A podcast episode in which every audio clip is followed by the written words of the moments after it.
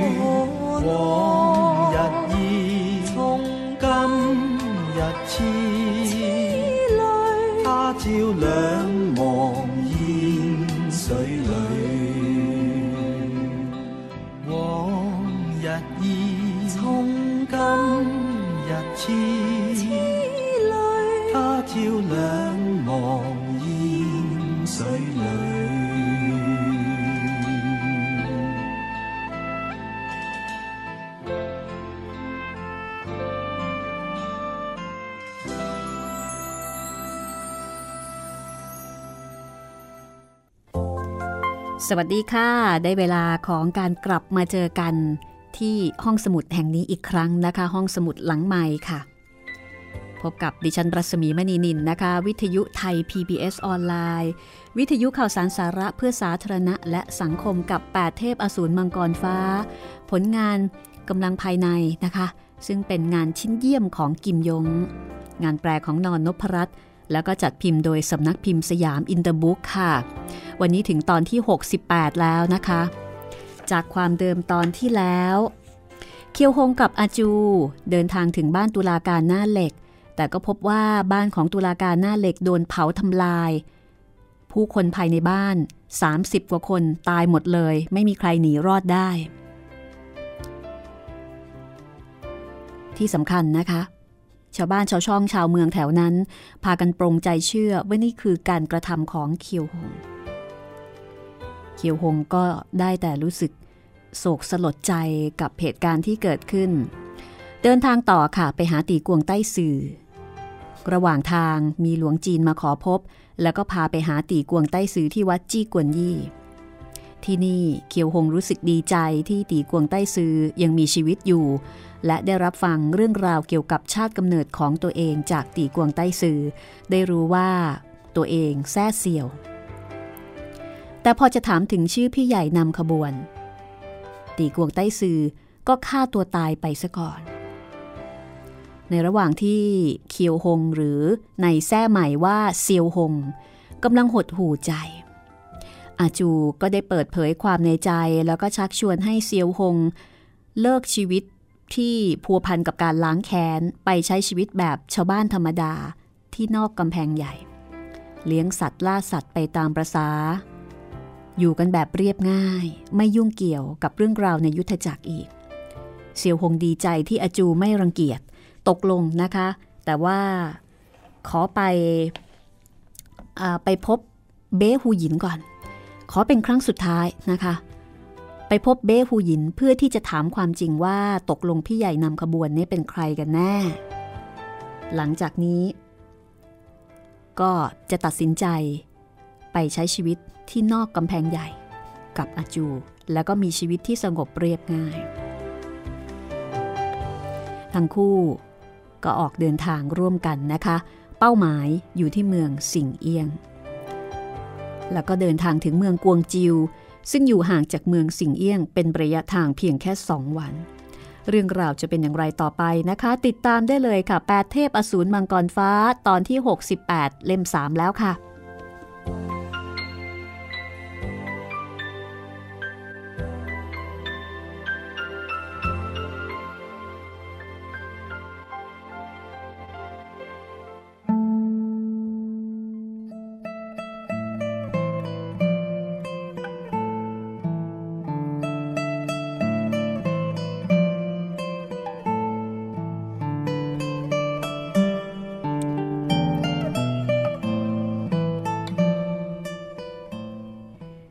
มาถึงเมืองกวงจิว อาจูก็กล่าวกับเซียวหงว่า ท่านพี่ พวกเราจะสอบถามเบ้หูหยินอย่างไรดี เซียวหงก็นึกว่าเบ้หูหยิน เป็นหญิงไม้ที่ไม่มีฝีมือติดตัวนะคะ ถ้าจะข่มขู่ก็เกรงว่าจะเสื่อมเสียศักดิ์ศรีผู้กล้า แล้วก็ไม่ควรที่จะใช้กำลังบังคับด้วยข้าเห็นว่า พวกเราน่าจะขอร้องนางแต่โดยดี หวังให้นางเข้าใจในเหตุผล แล้วก็ไม่ต้องปรักปรำว่าข้าเป็นคนฆ่าสามีของนางอีก ท่านพี่ข้าคิดจะปลอมเป็นคนผู้หนึ่ง แล้วก็หลอกให้เบ้ฮูหยินบอกชื่อของจอมโฉดชั่วคนนั้นออกมา เสียวหงก็ตบขาอ่อนดังฉาดแบบนึกออกนะคะว่า ใช่แล้วข้าไม่ทันนึกถึงข้อนี้ วิชาปลอมแปลงโฉมของท่าน ใช้กับเหตุการณ์ครั้งนี้ นับว่าประเสริฐแท้ท่านคิดจะปลอมเป็นใครอาจู นั้นก็ต้องถามท่านแล้วล่ะ ว่าระหว่างที่รองหัวหน้าพักแซ่เบมีชีวิตอยู่ ท่านสนิทสนมกับใครในพักมากที่สุดข้าก็คิดจะปลอมเป็นคนผู้นั้น เบ้หูหยินเห็นว่า คนคนนี้เป็นสหายสนิทของสามี นางคงจะไม่ปิดบังอำพราง ในพักระยาจก คนที่สนิทกับรองหัวหน้าแซ่เบที่สุดหนึ่งก็คือ เฮงตัวจูสองก็คือชวนกวงเชงสามคือตั้งเจียงเล่า และสี่คือผู้อาวุโสพิทักษ์กฎแปะสีเกี้ยรองหัวหน้าแซ่เบ ปกติและเป็นคนเงียบขรึมสำรวม ไม่เหมือนกับข้าที่ชอบดื่มสุรา รักสนุก เพราะฉะนั้น มีโอกาสน้อยครั้ง ที่เราจะมีโอกาสได้ ดื่มสุรา แล้วก็โอภาปราศัยกัน แต่กับชวนกวงเชง แล้วก็แป๊สีเกียมีนิสัยคล้ายคลึงกัน เพราะฉะนั้นพวกมันจึงมักศึกษาค้นคว้าวิชาฝีมือร่วมกันเฮงตัวจิ้วเป็นใครข้าไม่รู้จัก ตั้งเจียงเล่า บรรจุ งูพิษแล้วก็แมงป่องอยู่ในกระสอบปอข้าพอนึกถึงก็ขนลุกเกลียวแล้วล่ะ แต่ว่าชวนกวงเชงร่างสูงเกินไป หากปลอมเป็นมันชั่วครู่ชั่วยาม ก็อาจจะยังคลับคล้ายอยู่ แต่หากต้องอยู่ในบ้านของเบ้ฮูหยิน ค่อยๆเลียบเคียงถามนาง เกรงว่าอาจจะเผยพิรุษได้ข้าคิดว่าข้าจะปลอมเป็นแปะเจียงเล่า ตอนอยู่ที่ตึกชุมนุมผู้กล้า มันเคยสนทนากับข้าหลายครั้ง เพราะฉะนั้นคิดปลอมเป็นมันน่าจะง่ายได้ที่สุด มื่อตกลงได้ดังนั้นนะคะ ทั้งคู่ก็ปลอมแปลงโฉมในโรงเตี้ยมเล็กๆ แห่งหนึ่ง อาจูปลอมตัวเซียวหงเป็นสิทธิ์ห้ากระสอบของพักกระยาจกจำนวน 5 กระสอบนี่หมายถึงระดับขั้นนะคะของการเป็นสมาชิกพักกระยาจก ให้ดูกันที่จำนวนกระสอบ 5 กระสอบนี่ก็ถือว่าน่าจะเป็นสิทธิ์ในระดับสูงพอสมควรละให้เป็นผู้ติดตามของแปะสีเกี้ย แล้วก็กำชับกำชาบอกว่าให้พูดน้อยๆ จะได้ไม่เผยพิรุษนะคะ เซียวฮงเห็นอาจูปลอมเป็นแปะสีเกี้ย ปั้นสีหน้า เคร่งเครียด หน้าเกรงขาม สมกับเป็นผู้อาวุโสพิทักษ์กฎ ที่สิทธิพักกระยาจกทั้งเคารพทั้งเกรงขาม เซียวฮงอยู่ร่วมกับแป๊สีเกี้ยเกือบ 10 ปีนะคะ ก็ยังดูไม่ออกว่า การปลอมแปลงของอาจูเนี่ยมีตรงไหนที่ผิดปกติคือปลอมได้เนียนมาก จับไม่ได้เลยทีเดียว ว่าเป็นตัวปลอม ขณะที่ทั้งคู่กำลังจะเดินทางถึงเมืองสิงเอี้ยง เสี่ยวหงก็ใช้รหัสภายในพัก สนทนากับสิทธิพักระยาจก แล้วก็สอบถามถึงร่องรอยของผู้นำภายในพัก และกระจายข่าวว่าแป๊สีเกียเดินทางมาถึงเมืองสิงเอี้ยง เพื่อให้เบ้หูหยินเนี่ย ได้รับทราบข่าวก่อนนะคะ บ้านของเบไต่งวน อยู่ที่ชานเมืองตะวันตกของเมืองสิงเอี้ยง ห่างจากตัวเมือง 30 กว่าลี้ เสี่ยวหงสอบถามเส้นทางจากสิทธิพักกระยาจก ทั้งคู่จงใจออกเดินทางช้าๆ เพื่อให้ไปถึงที่นั่นประมาณช่วงพรบค่ำทั้งนี้เพราะว่าตอนกลางวัน อาจจะเผยพิรุษได้นะคะไปตอนกลางคืนอาศัยความมืด ความสลัว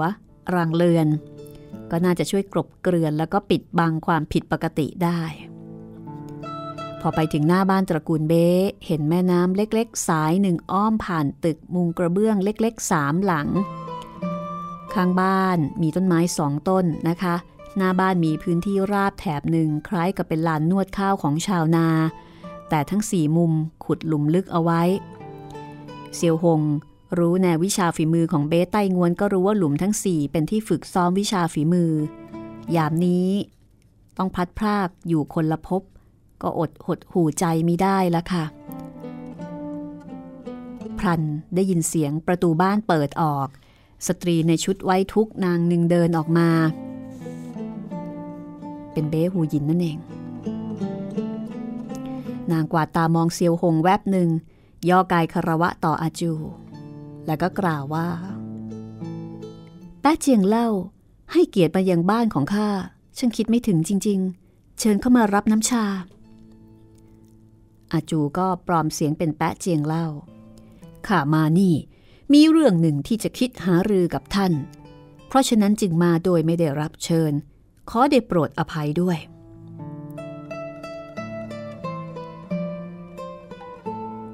เบหูยินคล้ายยิ้ม คล้ายไม่ยิ้ม ยามนี้อาทิตย์สนธยาใกล้จะลับฟ้า แสงสีเรื่อเหลืองส่องต้องใบหน้าของนาง นางมีอายุอยู่ประมาณ 35-36 ปี ผิวพรรณขาวนวลเนียน ความงาม พอๆกับอาจูนะคะ ก็จัดว่าเป็นคนสวยทีเดียวทั้งสองติดตามเบ้หูหญิงเข้าบ้าน เห็นห้องรับแขก แคบเล็ก พอตั้งโต๊ะตัวหนึ่งเก้าอี้สี่ตัวก็มีพื้นที่หลงเหลือไม่มาก สตรีรับใช้สูงอายุ ยกน้ำชามาเสิร์ฟ เบหูหยินถามไถ่ชื่อแท้ของเซียวหง อาจูก็บอกชื่อปลอมไปชื่อหนึ่งแป้เจียงเล่าให้เกียรติมา ไม่ทราบมีคำสั่งสอนใด อาจูก็ทำทีเป็นแปะสีเกีย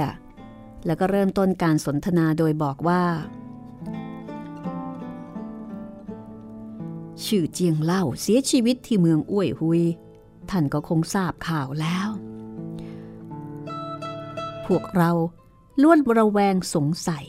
ว่าเป็นการลงมือจากเคียวหง และจากนั้นพอเท่าแม่เท่าทำเตียจี้ซุน ก็ถูกทำร้ายถึงแก่ชีวิตที่นอกเมืองอ้วยหุย แล้วก็ภายหลังบ้านตระกูลตัวของตุลาการหน้าเหล็ก ก็ถูกเผาเป็นเท่าฐานไปอีก เมื่อไม่นานมานี้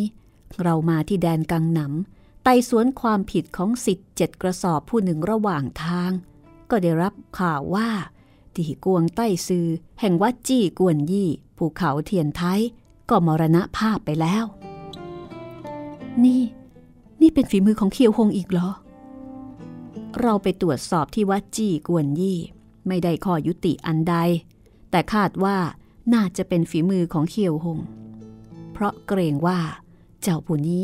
จะสร้างความลำบากแก่ท่าน เป็นคนต่อไป พวกเราก็เลยรีบรุดมา คิดที่จะเกลี้ยกล่อมท่าน ให้ไปหลบภัยยังสถานที่อื่นชั่วคราว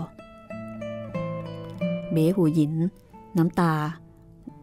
น้ำตาคลอด้วยความโศกสลด นับตั้งแต่ท่านพี่ประสบภัย ข้าก็ไม่คิดที่จะมีชีวิตอยู่ในโลก เคียวหงคิดร้ายต่อข้า กลับเป็นที่สมปรารถนาของข้าทำไมจะต้องหลบลี้หนีภัยด้วยอาจูก็รีบบอกว่า ท่านพูดอะไรแบบนั้น ความแค้นของรองหัวหน้าเบ๊ยังไม่ได้รับการชำระล้าง ท่านต้องแบกภาระอันหนักอึ้ง ใช่แล้ว ป้ายสถิตวิญญาณของน้องแซ่เบ๊ตั้งอยู่ที่ไหน ข้าควรจะไปแสดงความเคารพสักครั้ง เบ๊หูยินก็พาคนทั้งสองไปที่ตึกหลัง อาจูกราบกรานก่อนเซียวหงก็คุกเข่าโขกศีรษะต่อป้ายสถิตวิญญาณ อธิษฐานในใจว่า ขอให้ช่วยดลบันดาล ให้เบ้หูยินเนี่ยบ่งบอกชื่อแท้ของฆาตกร จะได้ช่วยล้างแค้นชำระอาฆาตให้ เบหูยินคุกเข่าอยู่ข้างป้ายสถิตวิญญาณคำนับตอบ น้ำตาไหลรินอาบแก้ม เซียวหงกราบกรานเสร็จก็ลุกขึ้น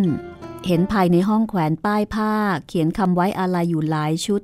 มีทั้งของชื่อเจียงเล่ากับแปะสีเกี้ย แต่ป้ายผ้าเขียนคำไว้อาลัยของตัวเองเนี่ยไม่ได้รับการแขวนเอาไว้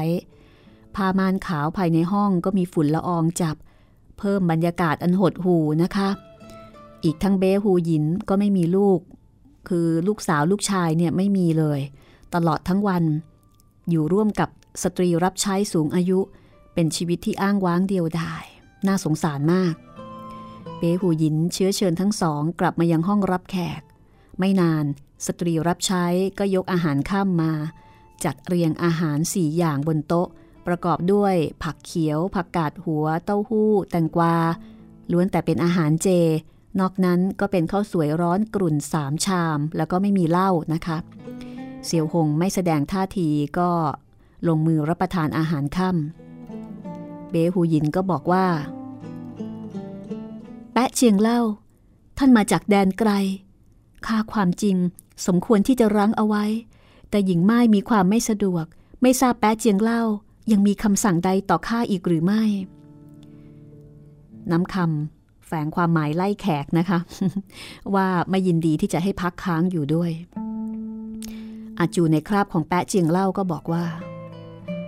ข้าความจริง คิดจะอยู่ละแวกใกล้เคียงสักหลายวัน เพื่อคุ้มครองท่าน แต่ระหว่างทางได้ยินความลับสำคัญประการหนึ่ง คาดว่าคงจะเป็นเรื่องที่มีความสำคัญยิ่ง โดยธรรมชาติผู้หญิงมักจะมีความสงสัยใคร่รู้ พอฟังว่ามีความลับสำคัญก็อดที่จะถามไม่ได้ แต่เบ้หูหยินยังมีสีหน้าเฉื่อยชาคล้ายกับว่า บอกก็ได้ไม่บอกก็ได้ คล้ายๆกับนับจากสามีเสียชีวิต ในโลกก็ไม่มีเรื่องใดสร้างความหวั่นไหวให้แก่นางได้อีก อาจูโบกมือต่อเซียวหงแล้วก็บอกว่า เจ้าออกไปรอข้าข้างนอกข้ามีความลับจะบอกต่อเบ้หูหยิน เซียวหงก็พงกศีรษะรับเดินออกจากห้อง นึกชมเชยอาจูที่ฉลาดนะคะเซียวหงออกจากประตูบ้าน ไปอยู่ข้างนอก ได้ยินเสียงที่ห้องครัว เกิดเสียงติงตังเบาๆ เป็นเสียงสตรีรับใช้สูงอายุกำลังล้างถ้วยล้างชามนั่นเอง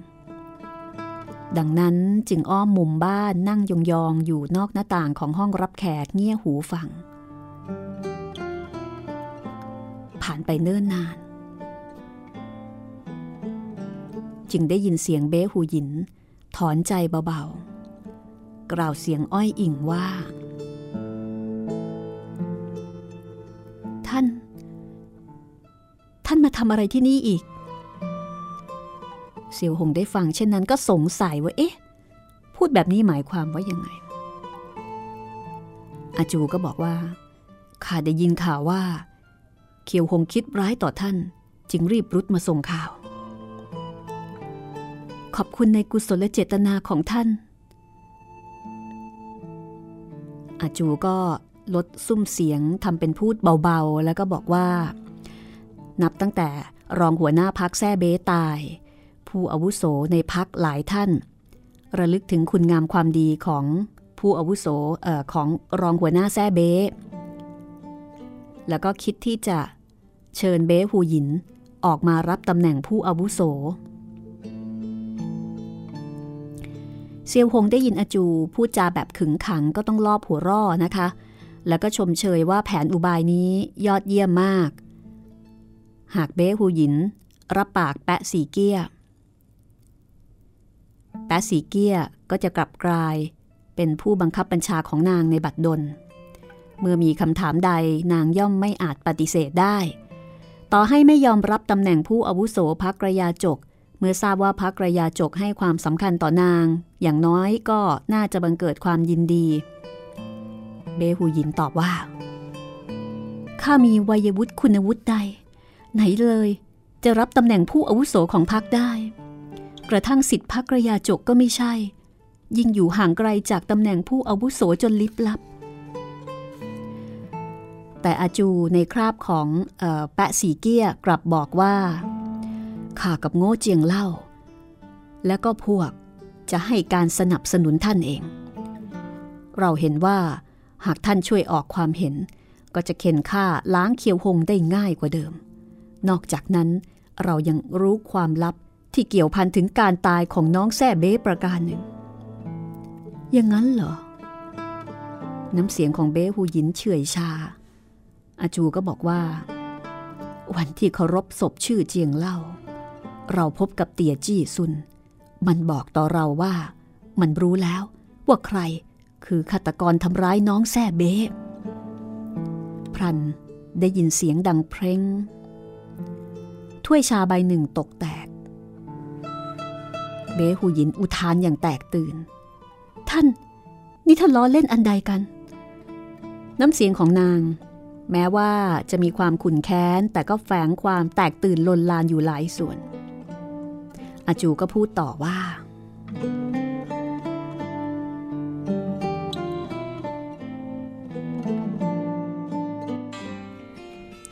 เรื่องสำคัญแบบนี้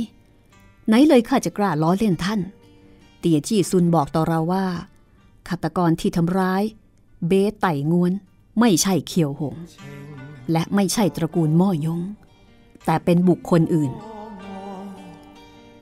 แล้ว แล้วมันรู้ได้ยังไง นี่ม่ใช่เห็นผีสางกลางวันแสกๆหรอกหรือท่านไม่ต้องร้อนรุ่มข้าจะค่อยๆบอกต่อท่าน เตียจี้ซุนบอกว่า เมื่อเดือนแปดของปีก่อน ไม่ทันจะขาดคำเบหูยินก็อุทาน และแตกตื่นจนสิ้นสติไป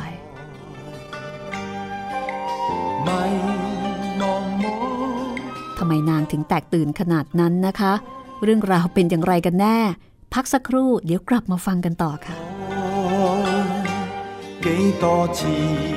往痴 心，换了几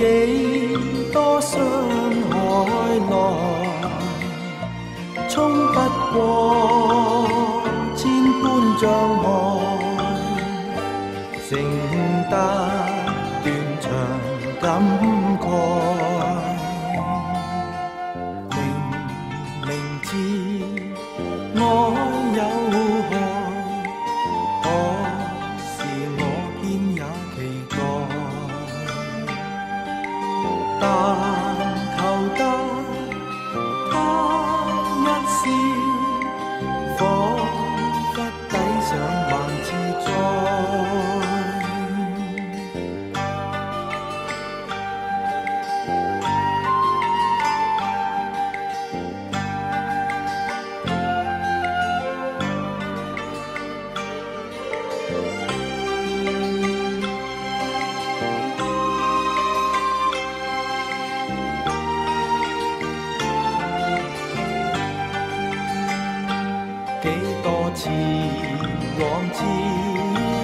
心，换了几多伤害来，冲不过千般障碍，剩得断肠感慨。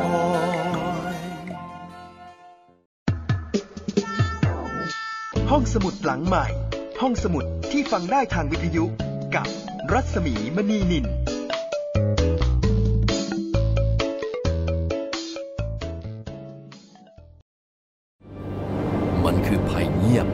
น่าสะพรึง ซึ่งคนไทยทุกคนควรรับรู้ ทุกวันนี้กรุงเทพมหานครต้องใช้กำลังคนมากมายในการเก็บขยะมากถึง 8,500 ตันต่อวัน เป็นถุงพลาสติกถึงร้อยละ 21 หรือ 1,800 ตันต่อวัน กลายเป็นกองขยะถุงพลาสติกประมาณ 73,036 ล้านใบต่อปี ลองคิดดูว่า ถุงพลาสติกหนึ่งใบ ต้องใช้เวลาย่อยสลาย 450 ปี ที่เหลือจะใช้เวลาอีกนานเท่าใด และเมื่อเผาถุงพลาสติก จะเกิดเป็นมลภาวะทางอากาศมากมายทำให้โลกร้อน และยังทำให้เกิดสารไดออกซิน ซึ่งเป็นสารก่อมะเร็ง รู้อย่างนี้แล้ว คงต้องตัดสินใจเอาเองว่า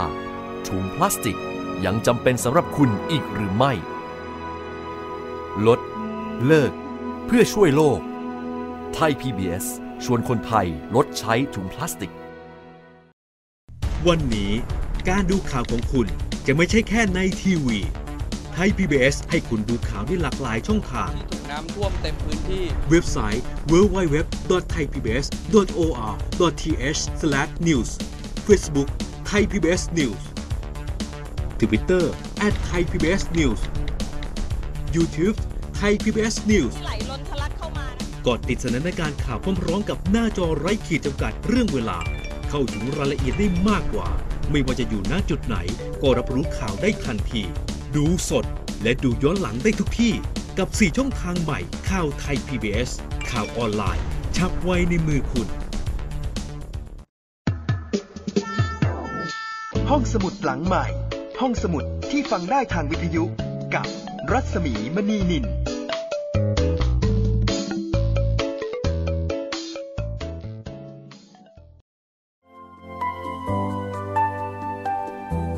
มาฟังกันต่อเลยนะคะกับ 8 เทพอสูรมังกรฟ้าตอนที่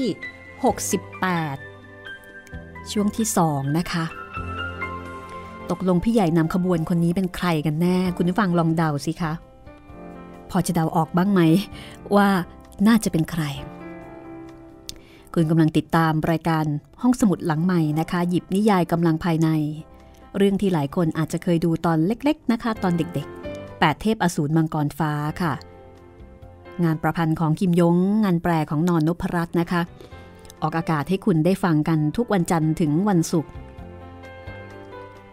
บ่ายโมงถึงบ่ายสองโมงค่ะ แล้วก็ ออกอากาศซ้ำตอนหนึ่งทุ่มถึงสองทุ่ม ทาง www.thaipbsonline.net นะคะ แล้วก็มีทางแอปพลิเคชันไทย PBS ขอบคุณสำนักพิมพ์สยามอินเตอร์บุ๊กค่ะ แล้วก็ขอบคุณเเพลงประกอบนะคะนำมาจากอัลบั้มซิลแอนด์บัมบูของคุณฮักกี้ไอเคิลมานนะคะ อะตอนนี้คุณผู้ฟังคงอยากรู้แล้วใช่ไหมคะว่าอาจูเนี่ยจะสามารถล้วงความลับได้ไหม ว่าใครเป็นพี่ใหญ่นำขบวน ที่เเป็นการฆ่าบิดามารดาของเซียวหงในครั้งนั้น ไปฟังกันต่อเลยค่ะ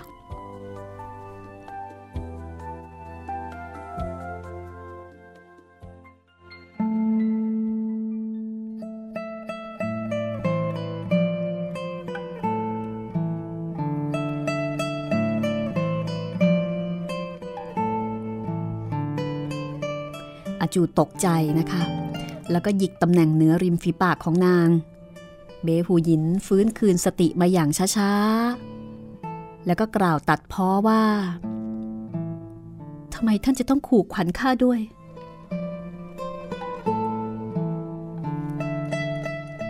ข้าไม่ได้ขู่ขวัญท่าน เตียจี้ซุนกล่าวเช่นนี้จริง ๆ มันบอกว่า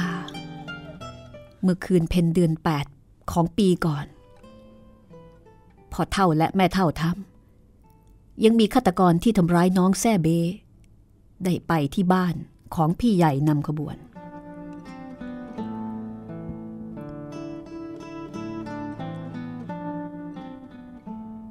เบหูหยิน ประบายลมออกมาจากปากคำหนึ่งแล้วก็บอกว่า มันพูดแบบนี้จริงๆหรือถูกแล้ว เตียจี้ซุนบอกว่า ทั้งหมดระแวงสงสัย ว่าเคียวหงกับม่อยงหก จะทำร้ายน้องแซ่เบปล่อยให้ฆาตกรอยู่ลอยนวลวิญญาณในปรภพคงจะคับแค้นยิ่ง น่าเสียดายที่เตียจี้ซุนตายแล้ว ดังนั้นพวกเราจึงไม่รู้ว่าฆาตกรตัวจริงเป็นใครกันแน่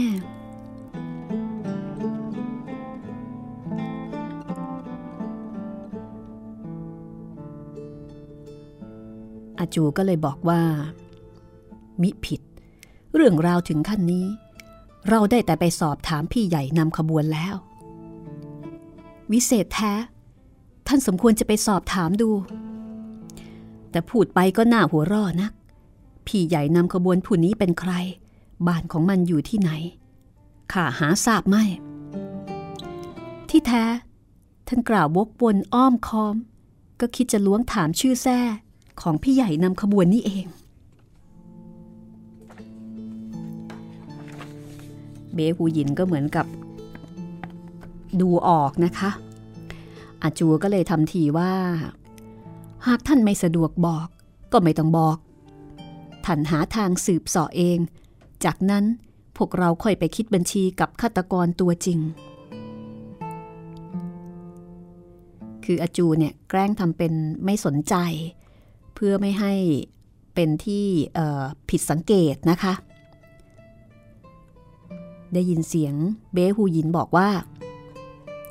สำหรับผู้อื่น ย่อมจะต้องปิดบังชื่อแท้ของพี่ใหญ่นำขบวนไว้ เพื่อไม่ให้เคียวหงล่วงรู้ แต่แป๊ะเชียงเล่า เป็นพวกเดียวกัน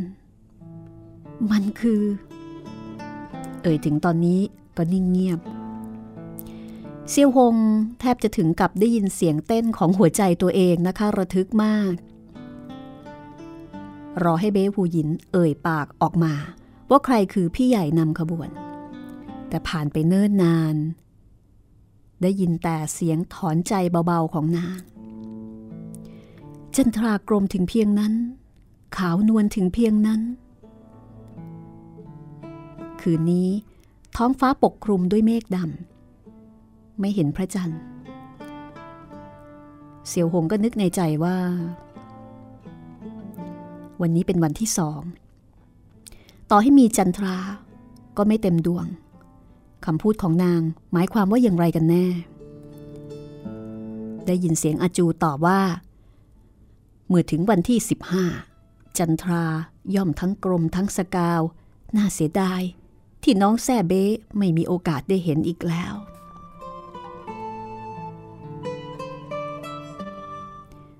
ท่านชอบรับประทานขนมเปี๊ยะ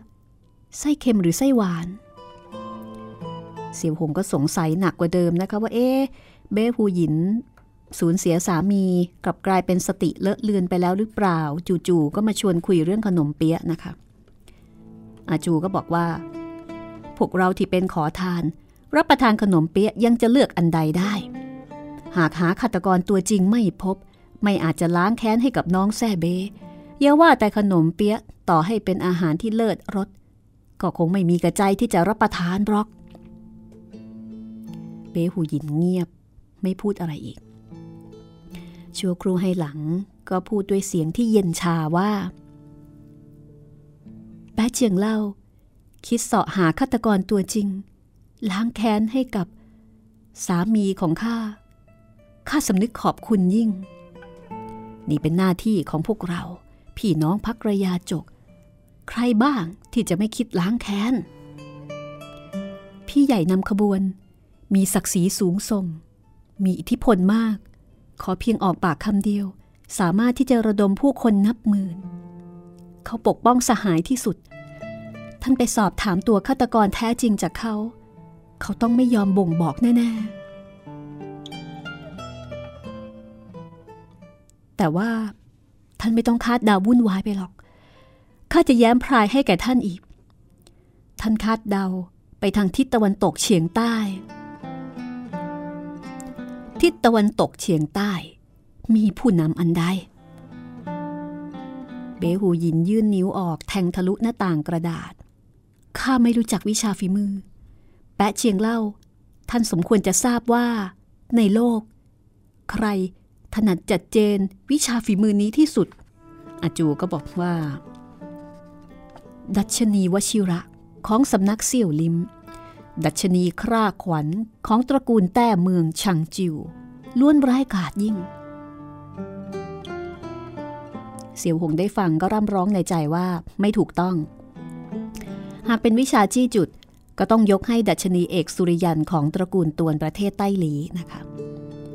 และนางยังบอกใบ้ว่าเป็นทิศตะวันตกเฉียงใต้ จริงอย่างที่เซียวหงคาดหมายค่ะ เบหูหยินพูดต่อว่า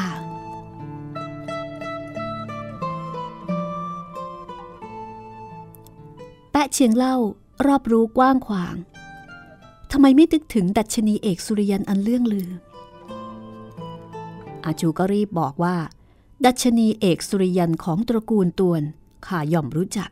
แต่ตระกูลตวนเป็นห้องเต้อยู่ที่ประเทศใต้ลี้ไม่ได้ไปมาหาสู่กับบูลิมตรงงวน พี่ใหญ่นำขบวน ไหนเลยจะมีส่วนเกี่ยวข้องกับตระกูลตวน ตระกูลตวน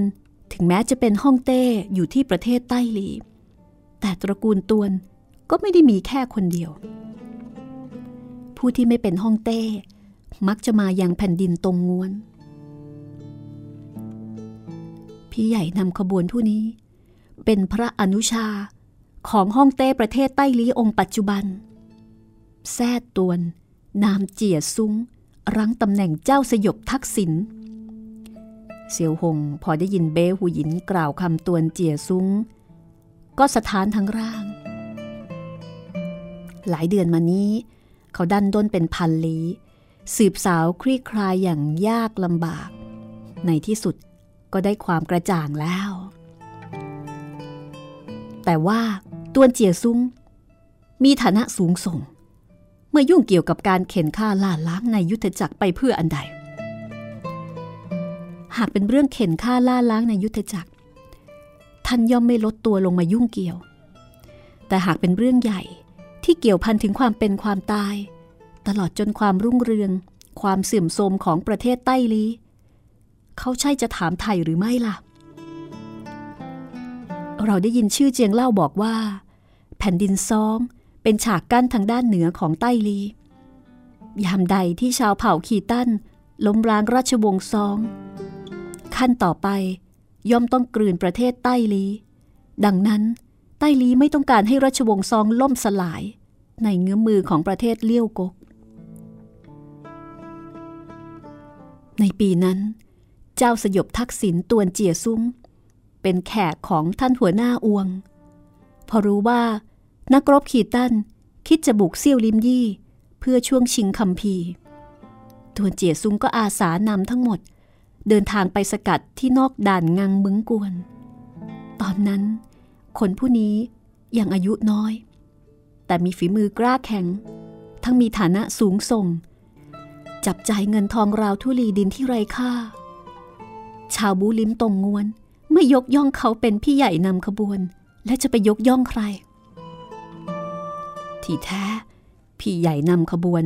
เป็นเจ้าสยบทักษิณแห่งประเทศใต้ลีนี่เอง มีหน้าละ่ะ ทั้งหมดถึงยอมตาย แต่ไม่ยอมบอกออกมาเพื่อปกป้องเขาแป๊เจียงเล่า ความลับนี้ท่านอย่าได้แพร่งพรายต่อบุคคลที่สองเป็นอันขาด ตวนเจียซุ้งกับพักเรา มีความสัมพันธ์ไม่น้อย หากรั่วไหลออกไป ก็จะเป็นภัยร้ายแรง แม้ว่าตระกูลตวนครองความยิ่งใหญ่ในแว่นแคว้นหนึ่ง แต่หากเคียวหงคิดจะล้างแค้น ซุ่มรอคอย 8 ปี 10 ปี ตวนเจี๋ยซุ้งก็ยากที่จะรับมือได้ จากนั้นอาจูก็สาบานนะคะ ยอมสาบานเพราะเบ้ฮูหยินเนี่ย บังคับให้สาบานว่าจะไม่บอกใคร อาจูก็เลยทำทีเป็นสาบานในนามของแปะสีเกียว่า ตกลง แปะสีเกียหากบอกต่อผู้คนว่าตวนเจียซุ้ง เป็นพี่ใหญ่นำขบวน ก็ขอให้แปะสีเกียชื่อเสียงย่อยยับ ถูกผู้คนรุมสับสังหารคำสาบานนี้สาหัสมากนะคะ แต่ว่าทุกถ้อยคำล้วนผลักใสใส่แปะสีเกีย ผู้ที่ชื่อเสียงย่อยยับก็คือแปะสีเกียผู้ที่ถูกรุมสับสังหารก็เป็นแปะสีเกียไม่ได้มีส่วนเกี่ยวข้องกับนางเลย เบ้ผู้หญินได้ฟังก็พึงพอใจ อย่างนั้นก็ประเสริฐข้าจะไปเยี่ยมเยียนเจ้าสยบทักษิณที่ใต้ลีแล้วก็เรียบเคียงถามว่า คืนเพนเดือนแปดของปีก่อน ผู้ที่ไปเป็นแขกที่บ้านของมันมีใครบ้าง ทีนี้ก็จะสืบทราบว่าฆาตกรที่ทำร้ายน้องเบ้เป็นใคร เรื่องสืบหาฆาตกรที่แท้จริงข้าคงจะต้องไหว้วานท่านแล้วข้ากับน้องแซ่เบ้เราสนิทกันข้าย่อมต้องทุ่มเทอย่างสุดความสามารถไม่ต้องห่วง จากนั้นก็กล่าวคำอำลากัน เบ้หูหยินก็บอกว่าข้าเป็นม้าอยู่ตามลำพัง ยามวิการไม่สะดวกกับการส่งไกล ขอท่านโปรดให้อภัยด้วย อาจูบอกว่าไม่ต้องเกรงใจ แล้วก็เดินออกจากบ้าน เห็นเซียวหง ยืนรออยู่แต่ไกล ทั้งสองสบตากันวูบ แล้วก็เดินไปยังเส้นทางเมื่อขามา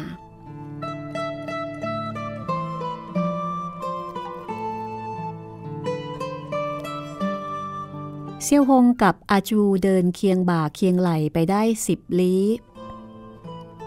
เซียวหงจึงค่อยระบายลมออกจากปากยาวๆ ด้วยความโล่งใจ อาจูขอบคุณท่านมาก อาจูยิ้มไม่พูดว่าอะไร แม้ว่านางอยู่ในคราบปลอมแปลงเป็นแปะสี่เกี้ย แต่จากแววตาของนาง เซียวหงก็ดูออกนะคะ ว่านางเกิดความร้อนรุ่มกังวล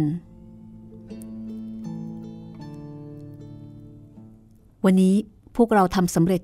สมความมุ่งหมายทำไมท่านถึงไม่ดีใจ อาจูบอกว่า ข้าคิดว่า ตระกูลตวนแห่งใต้ลีมีกำลังพวกมาก ท่านเดินทางไปล้างแค้นเพียงลำพัง ถือเป็นเรื่องที่เสี่ยงอันตรายมาก ที่แท้ท่านเป็นห่วงข้าวางใจเถอะข้าอยู่ที่มืด มันอยู่ที่สว่าง เบ้หูหยินกล่าวไม่ผิด ต่อให้รอคอย 8 ปี 10 ปีข้าก็จะสับร่างตวนเจียซุ้งเป็น 17-18 ท่อนแน่นอน แต่ข้ารู้สึกว่า เรื่องนี้ มีอะไรบางอย่างที่ไม่ถูกต้อง เบ้หูหยินนั้น สดใสบริสุทธิ์ ข้าพอเผชิญหน้ากับนาง คล้ายกับ คล้ายกับบังเกิดความรังเกียจแล้วก็เกรงกลัวข้าว่านางเป็นคนที่ฉลาดหลักแหลม ท่านเกรงว่านางจะพบเห็นคราบปลอมแปลงของท่าน ท่านก็เลยอดเกรงกลัวไม่ได้ ทั้งคู่เดินทางมาถึงโรงเตี้ยมในเมืองสิงเอี้ยง เสี่ยวหงสั่งสุราสิบช่าง ดื่มให้สมใจ แล้วก็นึกใคร่ครวญว่าจะไปล้างแค้นตระกูลตวนแห่งใต้ลีได้ยังไง แต่พอนึกขึ้นได้ว่าตระกูลตวนแห่งใต้ลีมีความเกี่ยวพันกับตวนอื้อน้องร่วมสาบาน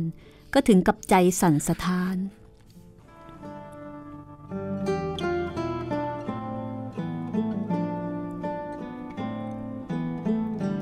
ตอนนี้เซียวหง นึกถึงตวนอื้อแล้วก็หนักใจ นึกถึงตอนที่ตัวเองประลองดื่มสุรากับตวนอื้อตวนอื้อใช้วิชาเทพกระบี่หกชิพจร รีดน้ำสุราออกมาทางนิ้วมือ ขนาดตวนอื้อไม่รู้จักวิชาฝีมือ ยังมีพลังการฝึกปรือที่ถึงระดับนี้ศัตรูคู่แค้นตวนเจียซุ้งเป็นถึงผู้นำคนหนึ่งแห่งตระกูลตวนแห่งใต้ลีเปรียบกับตวนอื้อน่าจะต้องร้ายกาจกว่าสิบเท่า แต่เซียวหงไม่รู้นะคะว่าตวนอื้อ ได้รับประสบการณ์ปาฏิหาริย์ดึงดูดกำลังภายในผู้คนสะสมอยู่ภายในร่าง ถ้าว่าเฉพาะพื้นฐานกำลังภายใน ลึกล้ำกว่าตวนเจียซุ้งผู้เป็นบิดาเนี่ยหลายเท่า ด้านวิชาเทพกระบี่หกชิพจรตวนอื้อก็ถือได้ว่าเป็นคนที่เรียนรู้โดยครบถ้วนสมบูรณ์ เพียงคนเดียว นอกจากตวนอื้อก็ไม่มีคนอื่นอีก นอกจากนี้เซียวหงกับอาจูแม้ว่าจะสนิทสนมกับตวนอื้อ แต่ตวนอื้อก็ไม่เคยบอกว่าตนเองเนี่ยเป็นเชื้อพระวงศ์ไม่เคยบอก บอกแต่ว่าแท้ตวนเฉยๆ และทั้งคู่ก็ก็ไม่ได้นึกถึงไกลไปไปถึงขนาดนั้นนะคะ ท่านพี่ เรื่องล้างแค้นไม่อาจจะรีบร้อน พวกเราวางแผนก่อนแล้วก็ค่อยเคลื่อนไหวน่าจะดีกว่า ต่อให้ศัตรูมีพวกมาก ไม่อาจจะหารหักด้วยกำลัง แล้วก็ไม่อาจจะช่วงชิงด้วยปัญญา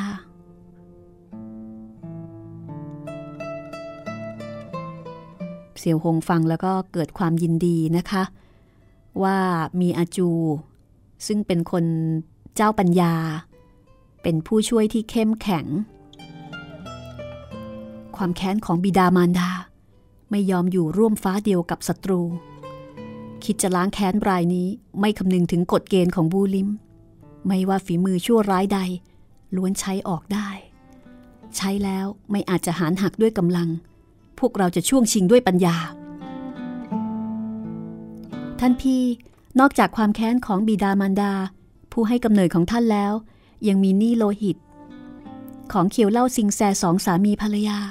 ที่เป็นบิดามารดาเลี้ยงของท่านด้วย แล้วก็รวมถึงเฮี้ยงโขดใต้ซือ ที่เป็นอาจารย์ของท่านด้วย ใช่ แค้นเพิ่มอาฆาต ไหนเลยจะมีเพียงรายเดียว สมัยก่อน ท่านฝึกปรือฝีมือกับเพียงโขใต้ซือ คาดว่าอายุยังน้อย ไม่ได้เรียนวิชากำลังภายในอันลึกล้ำของสำนักเซี่ยวลิมไม่เช่นนั้น วิชาดัชนีเอกสุริยันของตระกูลตวน ต่อให้ร้ายกาจกว่านี้ ก็ไม่แน่ว่า จะเหนือล้ำกว่าคำพีเปลี่ยนเส้นเอ็นของ ตักมอโจซือ แห่งสำนักเซี่ยวลิมข้าเคยได้ยินนายท่าน เอ่ยถึงวิชาฝีมือทั้งแผ่นดิน แล้วก็บอกว่า วิชาฝีมือที่ร้ายกาจที่สุดของตระกูลตวนแห่งใต้ลีมิใช่ดัชนีเอกสุริยัน หากแต่เรียกว่า เทพกระบี่หกชิพจรอะไรนั่นต่างหาก ถูกแล้ว จอมยุทธม่อยงเป็นยอดคนบูลิม มีความคิดอ่านถูกต้อง เมื่อครู่ข้ารู้สึกกังวลใจ ไม่ใช่เพราะดัชนีเอกสุริยัน แต่สืบเนื่องจากวิชาเทพกระบี่หกชีพจรต่างหาก วันนั้น นายท่านกับคุณชาย สนทนาถึงวิชาฝีมือทั้งแผ่นดิน ข้ารินน้ำชาอยู่ด้านข้าง ได้ยินมาหลายประโยค ได้ยินนายท่านบอกว่า 72 ยอดวิชาของสำนักเซี่ยวลิม ย่อมมีจุดเด่นคนละแนว แต่ยอดวิชาที่แท้จริงของสำนักเซี่ยวลิมคือคำพีเปลี่ยนเส้นเอ็น ขอเพียงฝึกคำพีเล่มนี้จนปรุโปร่ง ไม่ว่าวิชาฝีมือธรรมดาอันใด ก็ล้วนแต่จะกลับกลายเป็นลึกล้ำพิสดารไปทันที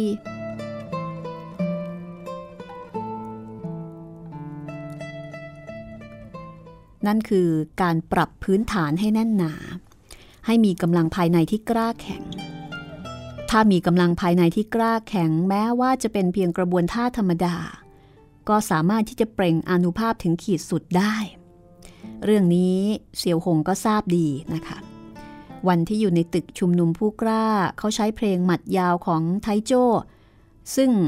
ธรรมดาธรรมดาเข้าหักหานกับเหล่านักสู้ผู้กล้า แม้แต่ยอดฝีมือก็ยังยอมซิโรราบ ยามนี้ได้ยินอาจูถ่ายทอดบาจาของม่อยงผัก ก็ต้องดื่มสุราติดต่อกันสองชามคำพูดนี้ถูกใจข้าเหลือเกิน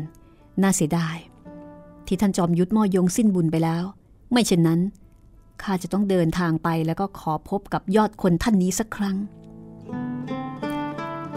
ระหว่างที่นายท่านมีชีวิตอยู่ ท่านไม่พบคนแปลกหน้า แต่ว่าท่านย่อมมีข้อยกเว้น เสี่ยวหงยิ้ม ทราบว่า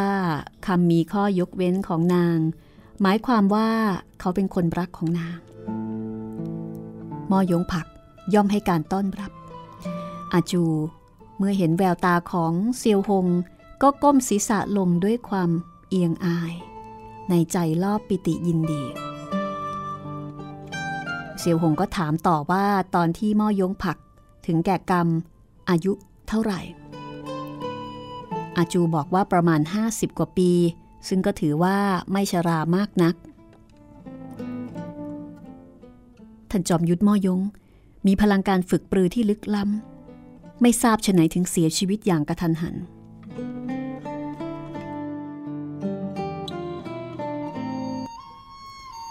พวกเราก็ไม่รู้ว่านายท่านเสียชีวิต เพราะสาเหตุใด ท่านผู้เฒ่าเสียชีวิตเร็วมาก ตอนเช้าล้มป่วย พอถึงตอนค่ำคุณชายก็ส่งเสียงร้องไห้ แล้วก็แจ้งต่อพวกเราว่านายท่านจากไปแล้ว เป็นโรคปัจจุบันทันด่วน อย่างนั้นหรือเปล่า ช่างน่าเสียดายนะ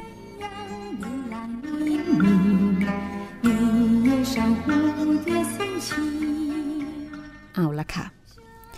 พักเอาไว้ตรงนี้ก่อนกันละกัน พักตอนตื่นเต้นมาหลายสัปดาห์นะคะ ไม่ใช่หลายสัปดาห์ขออภัยหลายตอน วันนี้พักตอนที่เซียวหงคุยกับอาจู แบบสบายๆนะ แล้วตอนต่อไปมาติดตามกันใหม่ ว่าเซียวหงจะเอายังไง กับการล้างแค้นตวนเจียซุ้ง พี่ใหญ่นำขบวน ซึ่งมีส่วนสำคัญ ในการฆ่าพ่อฆ่าแม่ที่แท้จริงของเขา ในอดีตเมื่อ 30 ปีก่อน วันนี้ลาไปก่อนนะคะ สวัสดีค่ะ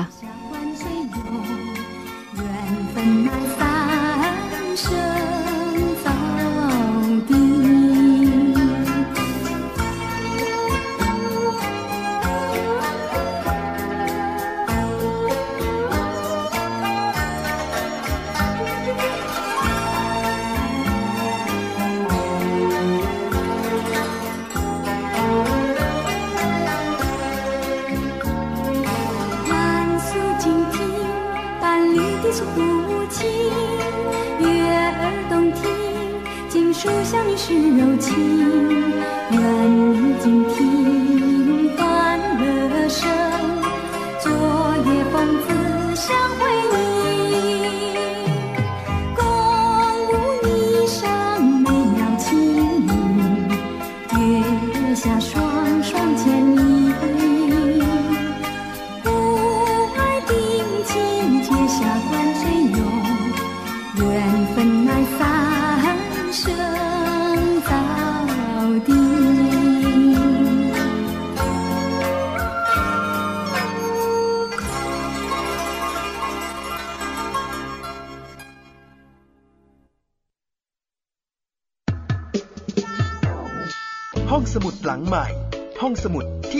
หลัง